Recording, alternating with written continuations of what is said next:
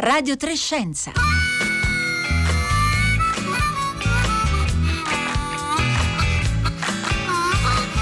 Buongiorno. Buongiorno da Pietro Greco e benvenuti a Radio 3 Scienza. Eh, forse voi non lo sapete, voi ascoltatori, ma noi abbiamo una porta virtuale qui a Radio Trescenza, una porta che non esiste nel, nella sua realtà, ma ce la immaginiamo. E su questa porta c'è scritto, proprio come sull'atto fondativo della Royal Society di Londra, antica accademia inglese di scienza, qui non si parla né di politica né di religione ma purtroppo, per fortuna, scienza e politica, eh, come recita peraltro il titolo dell'editoriale dell'ultimo numero della rivista Nature, sono indissolubilmente legati. Quindi c'è poco da fare, è difficile non parlare di politica.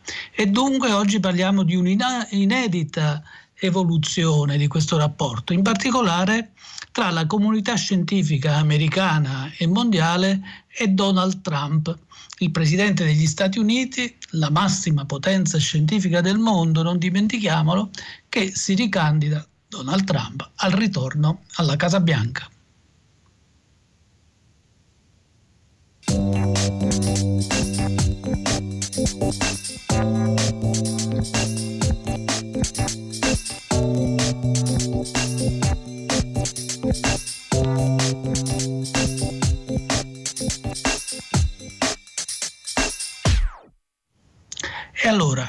Donald Trump che si ricandida al ritorno alla Casa Bianca e c'è anche una certa opposizione da, mol- da parte di molti ambienti politici. Per esempio lo Scientific American, che è la rivista di divulgazione forse più antica e certamente più autorevole al mondo, conta 175 anni eh, di storia, ebbene recita nel suo ultimo editoriale, questo mensile, mai in questi 175 anni di storia abbiamo pensato di interferire con le elezioni presidenziali degli Stati Uniti. E questa volta no, noi facciamo un endorsement a favore di Biden che più che un endorsement a favore del candidato democratico è un endorsement contro eh, Trump e anche la già citata Nature e altre riviste eh, Science si sono più e più volte pronunciate contro quello che loro considerano un presidente che ce l'ha un po' con la scienza e forse non solo un, un po'. E allora per parlare di questo abbiamo eh, oggi con noi Giorgia Guglielmi giornalista scientifica freelance con eh, base a Basilea, in Svizzera ovviamente, eh, la quale collabora proprio con Nature, Science e altre riviste scientifiche. Buongiorno Giorgia Guglielmi. Buongiorno, grazie per avermi con voi. E abbiamo anche Massimo Pigliucci che eh, insegna filosofia alla City University of New York eh, negli Stati Uniti, quindi un osservatore come dire, sul campo. Buongiorno Massimo Pigliucci. Buongiorno a voi. Ha fatto una levataccia per stare con noi? Ma insomma non c'è male, sono 5 e mezza del mattino qui. e allora la ringraziamo due volte. Eh, grazie per la sua disponibilità. E allora cominciamo da Giorgia Guglielmi. Eh, cosa pensa di questa levata di scudi da un po' da, tut- da parte di tutta la comunità scientifica, sia americana che internazionale, nei confronti del presidente uscente Donald Trump?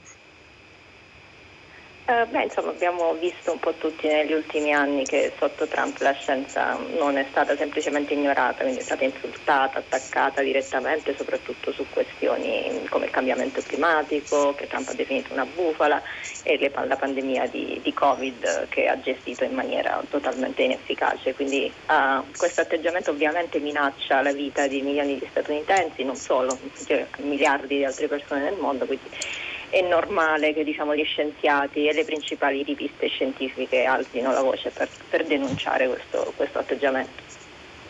Ecco, Massimo Pigliucci, la scienza da sempre negli Stati Uniti, almeno dalla seconda guerra mondiale in poi, è stata sempre al centro dell'attenzione della, della politica, del governo federale, dell'amministrazione federale. E questa probabilmente non è la prima volta in assoluto, ma mai con tanta forza invece la comunità scientifica americana sembra essere all'opposizione. Eppure la comunità scientifica americana è sempre stata considerata la classe dirigente, parte della classe dirigente del paese. Lei come vede la cosa dagli Stati Uniti? Ma, eh, meglio tardi che mai, cioè, quello, quello, che è successo è che gli, gli scienziati americani si sono svegliati eh, e hanno riconosciuto questa realtà che, real, che, che, l'idea che la scienza sia indipendente e possa essere neutrale nei confronti della politica, la politica è una barzelletta, non è mai stata indipendente dalla politica per, come minimo gli scienziati sia americani che in qualunque altra parte del mondo dipendono almeno in parte per i loro finanziamenti dai governi uh, federali, nel caso degli Stati Uniti, statali, nel caso di altri, di altri stati. Quindi eh, sono i politici che determinano le, le, quantità di soldi, le risorse, eccetera, eccetera. Quindi eh, questo discorso che la scienza deve essere indipendente dalla politica, eccetera, è, un, è una barzelletta. Detto questo, è estremamente pericoloso come precedente di, di uscire a, diciamo, in piazza e, e, e, dire no, questo candidato in particolare uh, non va bene, quest'altro candidato in particolare va bene. Però secondo me era assolutamente inevitabile. E Donald Trump è, è, proprio una categoria a sé stante. Eh, è vero che ci sono stati altri politici sia a livello nazionale qui che a livelli meno, meno di, di, di minor rilievo che hanno, fatto, hanno detto delle cose spropositate sulla scienza, hanno cercato di tagliare il budget della, della, National Science Foundation e qualcosa di questo genere. Per esempio nel mio campo di ricerca uh, sulla biologia evoluzionistica eh, negli Stati Uniti quasi il 40% delle persone sono creazioniste, quindi diversi politici generalmente del Partito Repubblicano sono anni, anzi sono decenni che, che, cercano di tagliare finanziamenti alla ricerca scientifica in quel particolare settore, però non mai nulla così eclatante come quello che è riuscito a fare Donald Trump negli ultimi quattro anni era successo e quindi a questo punto purtroppo credo che la cosa fosse inevitabile. Ecco, Giorgia Guglielmi, c'è eh, una rivista eh, per la quale lei scrive, diciamo, Nature, che è inglese, quindi diciamo, è fuori diciamo, dal contenzioso immediato, eh, quantomeno, che insomma negli ultimi articoli pubblicati mette in rilievo come proprio l'autonomia della scienza sia messa in pericolo da Trump e poi titola ancora come Trump ha danneggiato la scienza nei suoi anni di eh, mandato presidenziale? Uh, beh, innanzitutto sulla parte insomma, che lei ha appena citato della, dell'interferenza nella scienza. L'amministrazione Trump ha ripetutamente politicizzato, politicizzato mm, agenzie scientifiche come l'FDA o la CDC, ha fatto pressioni su, su, queste agenzie perché modificassero i loro report o raccomandazioni per diciamo, conformarsi alle politiche del, dell'amministrazione um, soprattutto per quanto riguarda la, la pandemia di, di, Covid. E quindi gli scienziati ovviamente temono ulteriori um, interferenze soprattutto in campi come il cambiamento climatico e anche la ricerca in campo medico perché per esempio ricordiamoci che Trump l'anno scorso ha imposto restrizioni ai ricercatori che fanno ricerca sui tessuti fetali e, e poi dal punto di vista delle, delle, politiche energetiche, del clima, Trump ha appena ritirato gli Stati Uniti dal Trattato sul clima di Parigi, eh, che è stato firmato nel 2015, ha annullato tutta una serie di normative che volevano, erano intese a ridurre le emissioni di gas serra che erano state varate dal Presidente Obama ehm, è come ho detto prima spesso definito il riscaldamento globale una bufala, um, quindi eh, alcuni temono che, che al, alcuni dei danni fatti da Trump potrebbero essere permanenti, no? il calo di fiducia nel, del pubblico nella scienza, la scarsa credibilità degli Stati Uniti. Um, alcuni scienziati dicono ritornare all'accordo di Parigi è facile, ma recuperare la credibilità del paese non lo è. Recuperare dunque la credibilità del paese eh, non, non, è facile, dice eh, Giorgia Guglielmi. Eh, è certo che si tratta del paese eh, insomma, eh, più potente, più ricco e anche scientificamente più avanzato del mondo. Quindi in qualche modo ha ragione Nature eh, Massimo Pigliucci quando sostiene ed elenca tutti i danni che Trump ha portato alla scienza o almeno alla comunità scientifica. Sicuramente ha ragione Nature ed è interessante secondo me che è stata Nature appunto un giornale inglese e non Science, che è l'equivalente americano, uh, per esempio, a, a fare questa, questa, denuncia. È vero che abbiamo Scientific American, però Scientific American non è l'organo di, uno, di un'organizzazione scientifica ufficiale americana, mentre Science lo è. E secondo me è, problematico che invece gli editori di Science non abbiano detto un granché in questo, in questo contesto. Riguardo la credibilità del, degli Stati Uniti, io farei un, un distinguo tra la credibilità, la credibilità a livello internazionale e la credibilità interna e sono più preoccupato onestamente per la credibilità interna per due motivi. È tutto perché la credibilità internazionale, nel senso di come viene visto negli Stati Uniti dal resto del mondo, quello può cambiare abbastanza rapidamente. Cambiò rapidamente tra Bush e Obama, per esempio, è cambiata rapidamente tra Bush, tra Obama, scusate, e uh, Trump. Secondo me, dovesse essere eletto uh, Biden uh, tra, tra una, meno, di, meno, di, un mese, la, la credibilità dal punto di vista internazionale cambierà di nuovo Inoltre, onestamente, dal punto di vista degli affari internazionali, forse gli Stati Uniti hanno avuto troppa credibilità in primo luogo, quindi un attimino di, di uh, atteggiamento un pochino più critico non farebbe male, male, alla comunità internazionale. Quello che mi preoccupa di più, in realtà, è la credibilità interna. Tanto per cominciare, nel senso, nei riguardi della, uh, del proprio, della, della propria nazione, del proprio governo da parte degli americani stessi. Tanto per cominciare, gli americani in realtà sono sempre stati, o perlomeno negli ultimi decenni, sono sempre stati piuttosto scettici per quanto riguarda la scienza e, e in una maniera piuttosto complessa e interessante dal punto di vista sociologico, ma con de- delle implicazioni pratiche uh, notevoli. Da una parte, per esempio, uh, sondaggi di opinione uh, rivelano che come classe la classe politica è a un minimo di credibilità negli Stati Uniti, tipo stiamo parlando del meno del 10% degli americani pensano favorevolmente alla, alla, classe politica in astratto, mentre la classe degli scienziati in astratto è una di quelle che ha i, i punteggi più alti, 80-90%. Una, se, questo sembrerebbe una cosa buona, no? Il problema è che poi metà degli americani non crede all'evoluzione, una metà degli americani non crede al cambiamento climatico globale, sono, sono, hanno delle, um, delle, fatture interne su, su, domande, su questioni scientifiche uh, specifiche e quelle sono pericolose perché mh, mm, non è molto importante se gli americani pensano in generale che la scienza sia una cosa buona se poi in realtà poi non si rifiutano di accettare le nozioni scientifiche fondamentali che hanno anche uh, delle implicazioni pratiche notevoli per, per la loro vita. Certo, ma questo Giorgia Guglielmi non ha impedito eh, questa, questa, grande minoranza, talvolta maggioranza in alcuni stati, di cittadini che non seguono diciamo, eh, eh, molto la scienza e, e, non hanno un'attitudine scientifica molto forte, non ha impedito agli, agli, Stati Uniti di essere da almeno 80 anni la maggiore potenza scientifica al mondo. Negli Stati Uniti si fa la ricerca eh, più avanzata, adesso c'è la sfida della Cina, ma insomma la Cina è ancora in ritardo rispetto agli Stati Uniti. Mm-hmm. Innanzitutto volevo, volevo, far notare che in realtà anche Science ha denunciato l'atteggiamento di Trump contro la scienza in, in un editoriale di settembre intitolano Trump ha mentito mh, mm, sulla scienza, quindi diciamo che anche loro si sono schierati, um, hanno preso insomma, una posizione.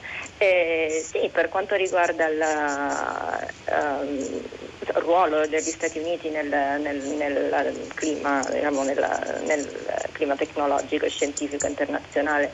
Um, c'è, c'è, da dire che il congresso americano ha sempre, uh, ha sempre dato finanziamenti a agenzie scientifiche come l'Agenzia per la protezione ambientale o l'NIH, uh, nonostante alcuni presidenti, tra cui Trump, uh, avessero proposto di, di ridurre il, i bilanci delle, delle, agenzie. Quindi il congresso insomma, ha sempre in qualche modo appoggiato la scienza. Um, e poi se, insomma, se vogliamo parlare di Um, dell'amministrazione Trump ci, l'amministrazione si è concentrata su alcune innovazioni tecnologiche particolari che sono quelle nel campo dell'intelligenza artificiale e dei quantum computers che sono ovviamente aree strategiche per essere competitivi soprattutto contro, contro, nel, nei confronti della Cina. Um, e poi lo spazio ovviamente, gli Stati Uniti dominano abbastanza in questo, in questo campo e sotto Trump la NASA adesso sta lavorando per riportare eh, gli astronauti statunitensi sulla, sulla, Luna entro il 2024. Vedremo insomma, come vanno le, le elezioni e se Biden poi um, continuerà ad investire, se, è eletto, se continuerà ad investire in questi, in questi campi. Certo. Eh eh, Massimo Pigliucci, eh, tra i punti critici, diciamo, di, di, maggiore critica da parte di Nature nei confronti di Trump c'è il fatto che il presidente, tra i primi atti compiuti, c'è stato quello insomma, di limitare fortemente dire, l'arrivo negli Stati Uniti di quelli che si chiamano, insomma, forse sbagliando, eh, cervelli in fuga, cervelli in fuga soprattutto dai paesi islamici e poi anche dalla Cina, dall'Oriente, insomma ci sono forti limitazioni. Questo eh, non potrebbe impedire, insomma, limitare la grande capacità degli Stati Uniti, avuta dagli Stati Uniti, di accogliere appunto persone in gamba provenienti da tutto il mondo e che rafforzano il sistema scientifico e anche tecnologico degli Stati Uniti. Certo, glielo posso dire come cervello in fuga. sì. Eh, sono andato, sono venuto negli Stati Uniti nel, nel 30 anni fa appunto come cervello in fuga, anche se da un paese diverso ovviamente di quelli che stiamo parlando. Sì, assolutamente. Infatti quando dicevamo qualche minuto fa che gli Stati Uniti sono una potenza internazionale nel campo delle ricerche scientifiche, tutto questo è vero però sono una, una, potenza per quale motivo? In gran parte ovviamente perché hanno fatto in maniera consistente fin dalla fine della seconda guerra mondiale degli investimenti notevoli uh, sulla ricerca scientifica sia di base che soprattutto quella applicata. Non ci, non dimentichiamo per esempio che la National Science Foundation che dà i finanziamenti alla ricerca di base qui ha un budget notevole dal punto di vista italiano o anche europeo, ma in realtà minore se comparato con il Dipartimento della Difesa per esempio eh, o gli istituti nazionali della, della salute eccetera. Quindi generalmente più, più, per l'applicato che per la ricerca di base, ma sicuramente in tutti i campi. Ora, che cosa è successo? Che le università americane sono riuscite quindi, sulla base di questi finanziamenti ampli, per decenni, sono riusciti a costruire un sistema a livello di dottorati, postdoc, posizioni, eh, posti per, per, per uh, professori universitari, eccetera, che ha attirato uh, parecchia gente da tutte le parti del mondo. Ovviamente questo tipo di politiche, questo tipo di attacchi sulla scienza, questo tipo di, uh, di, di atteggiamenti diciamo, interni uh, stanno cominciando a far ripensare a, a, parecchie persone se è il caso di, di, di venire negli Stati Uniti. Uh, alternative ci sono, sì, la Cina forse non è un'alternativa per quanto riguarda per esempio gente che proviene dall'Europa, però adesso in Europa ci sono delle alternative per fortuna rispetto a quello che c'era 30, 40, 50 anni fa. Quindi uh, io ho visto anche a livello nostro locale qui a New York ci sono meno studenti internazionali che fanno domanda per uh, essere messi alle nostre università, alle nostre facoltà. E non dimentichiamo che è vero che gli americani vincono sempre la maggioranza dei Nobel per la fisica, per la medicina, fisiologia, eccetera, però è anche vero che la parecchie di quelle persone in realtà non sono americane, sono americane acquisite, sono gente che viene da, altra, da altre parti del mondo, trova una, una casa, trova una, una, un posto accogliente qui e quindi fa ricerca per, per, la comunità americana. Quindi sì, assolutamente ci, saranno, ci sono già e ci saranno probabilmente in futuro se la situazione continua degli effetti notevoli a livello di qualità della ricerca per il semplice motivo che la gente non, non è più attratta come non era una volta dal, dal sogno dell'America. Diciamo. Giorgia Guglielmi, le vorrei leggere, sottoporre, poi magari anche Massimo Pigliucci se vuole intervenire, eh, alcuni interventi dei nostri ascoltatori. No? Uno dice eh, purtroppo non sono filmati, ma eh, scusate, sono anti-Trump, però la scienza americana finora è stata collaterale con la politica, ha accettato, ha secondato scelte e direttive discutibili. Sono così immacolati gli scienziati? E secondo messaggio, un altro messaggio è la scienza non è mai indipendente, è sempre asservita ai poteri, forse ha servito una parola forte, e non sono né negazionista né complottista. Lei come commenta questi, questi messaggi dei nostri ascoltatori?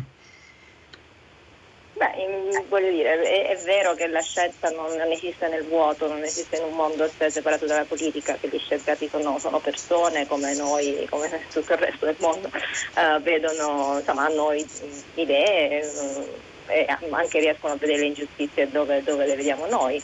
E, ovviamente c'è una, un, un, una, una, eh, un'obiettività scientifica che, non, che dovrebbe diciamo, impedire agli scienziati di essere asserviti ai poteri forti.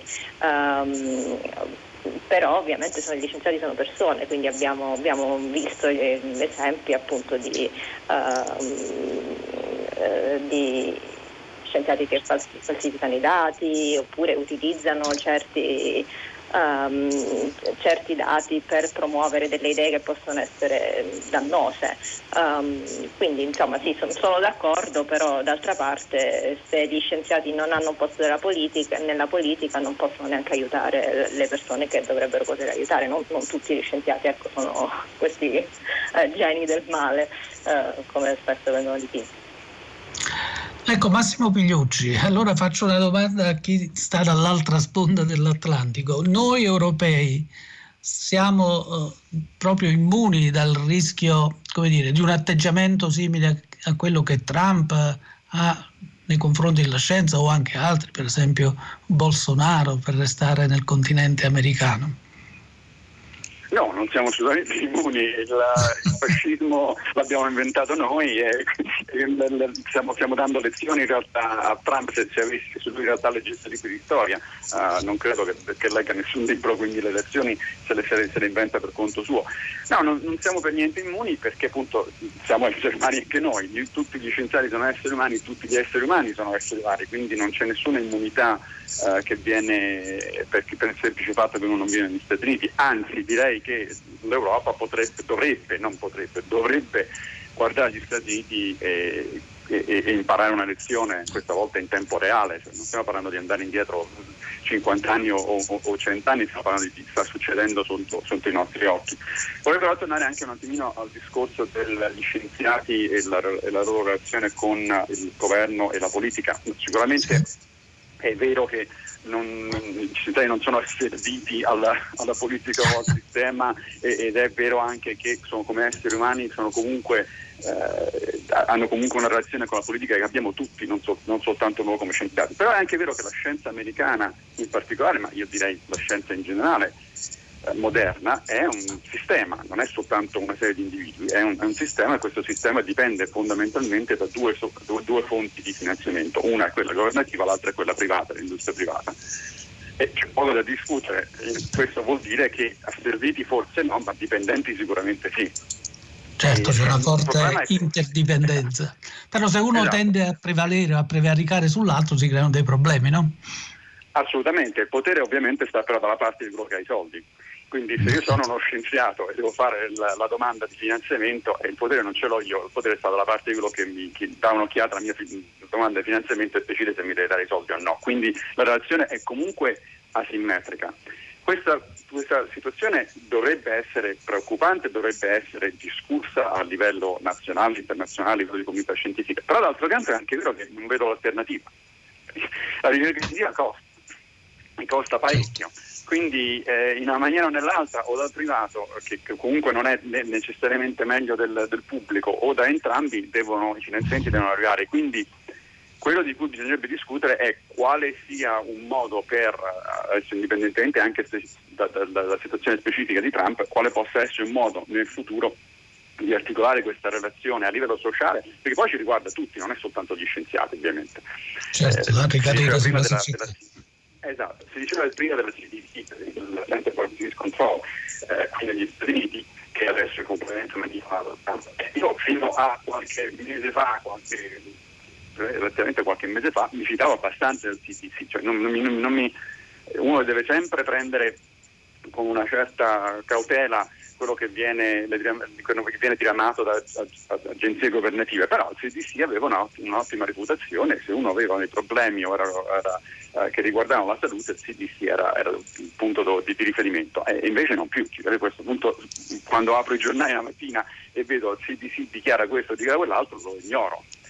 Ecco, c'è una crisi di credibilità. Eh, eh, esatto. Massimo Pigliucci ha introdotto diciamo, il tema diciamo, sanitario. Allora, Giorgia Guglielmi, noi non possiamo non parlare della vicenda Covid, di come sia stata gestita da Trump e talvolta in eh, diretta polemica con eh, la comunità scientifica americana degli Stati Uniti. Uh, appunto, come dicevo prima, la risposta di Trump stata, alla pandemia è stata disastrosa. Eh, se guardiamo i dati, oggi gli Stati Uniti hanno più di 7 milioni e mezzo di casi e più di 200 mila uh, morti, e di più di qualsiasi altra nazione nel mondo.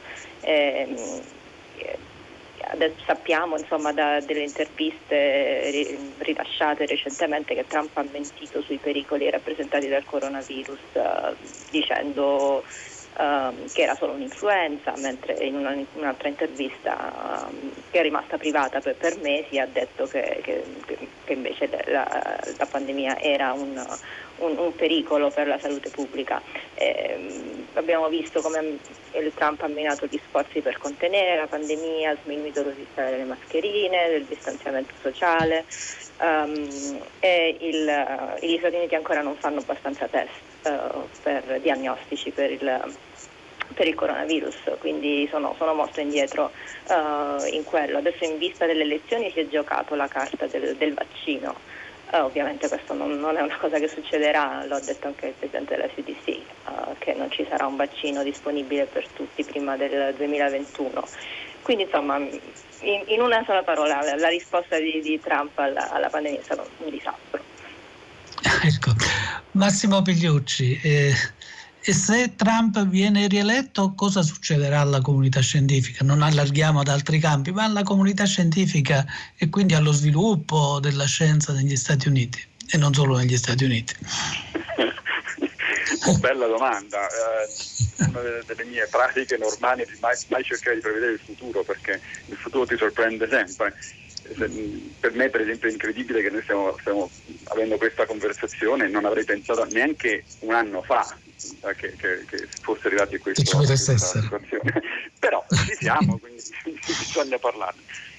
Ma eh, quello che succederà alla comunità scientifica da un certo punto di vista direi la risposta potrebbe anche essere non molto nel senso che eh, la comunità scientifica negli Stati Uniti così come in altri paesi è una è una bestia complessa, dipende da tantissime organizzazioni diverse a livello capillare sul territorio, da diverse parecchie università che sono più o meno indipendenti cioè, o dipendono comunque in maniera indiretta dai finanziamenti a livello, a livello, nazionale, a livello federale. Inoltre bisogna vedere, non è soltanto una questione di cioè, Trump viene rieletto, bisogna vedere cosa succede sia alla Camera che al Senato perché non dimentichiamo che in realtà il Presidente degli Stati Uniti, per quanto sia, eh, abbia dei poteri straordinari da un punto di vista se paragonato con il tipico primo ministro europeo, però è anche vero che uno dei poteri che non ha è quello di sforzare i soldi. Eh, ci, sono dei, ci sono dei, contrappesi diciamo, negli, negli, Stati Uniti, esatto. per fortuna, che regolano il rapporto tra i poteri.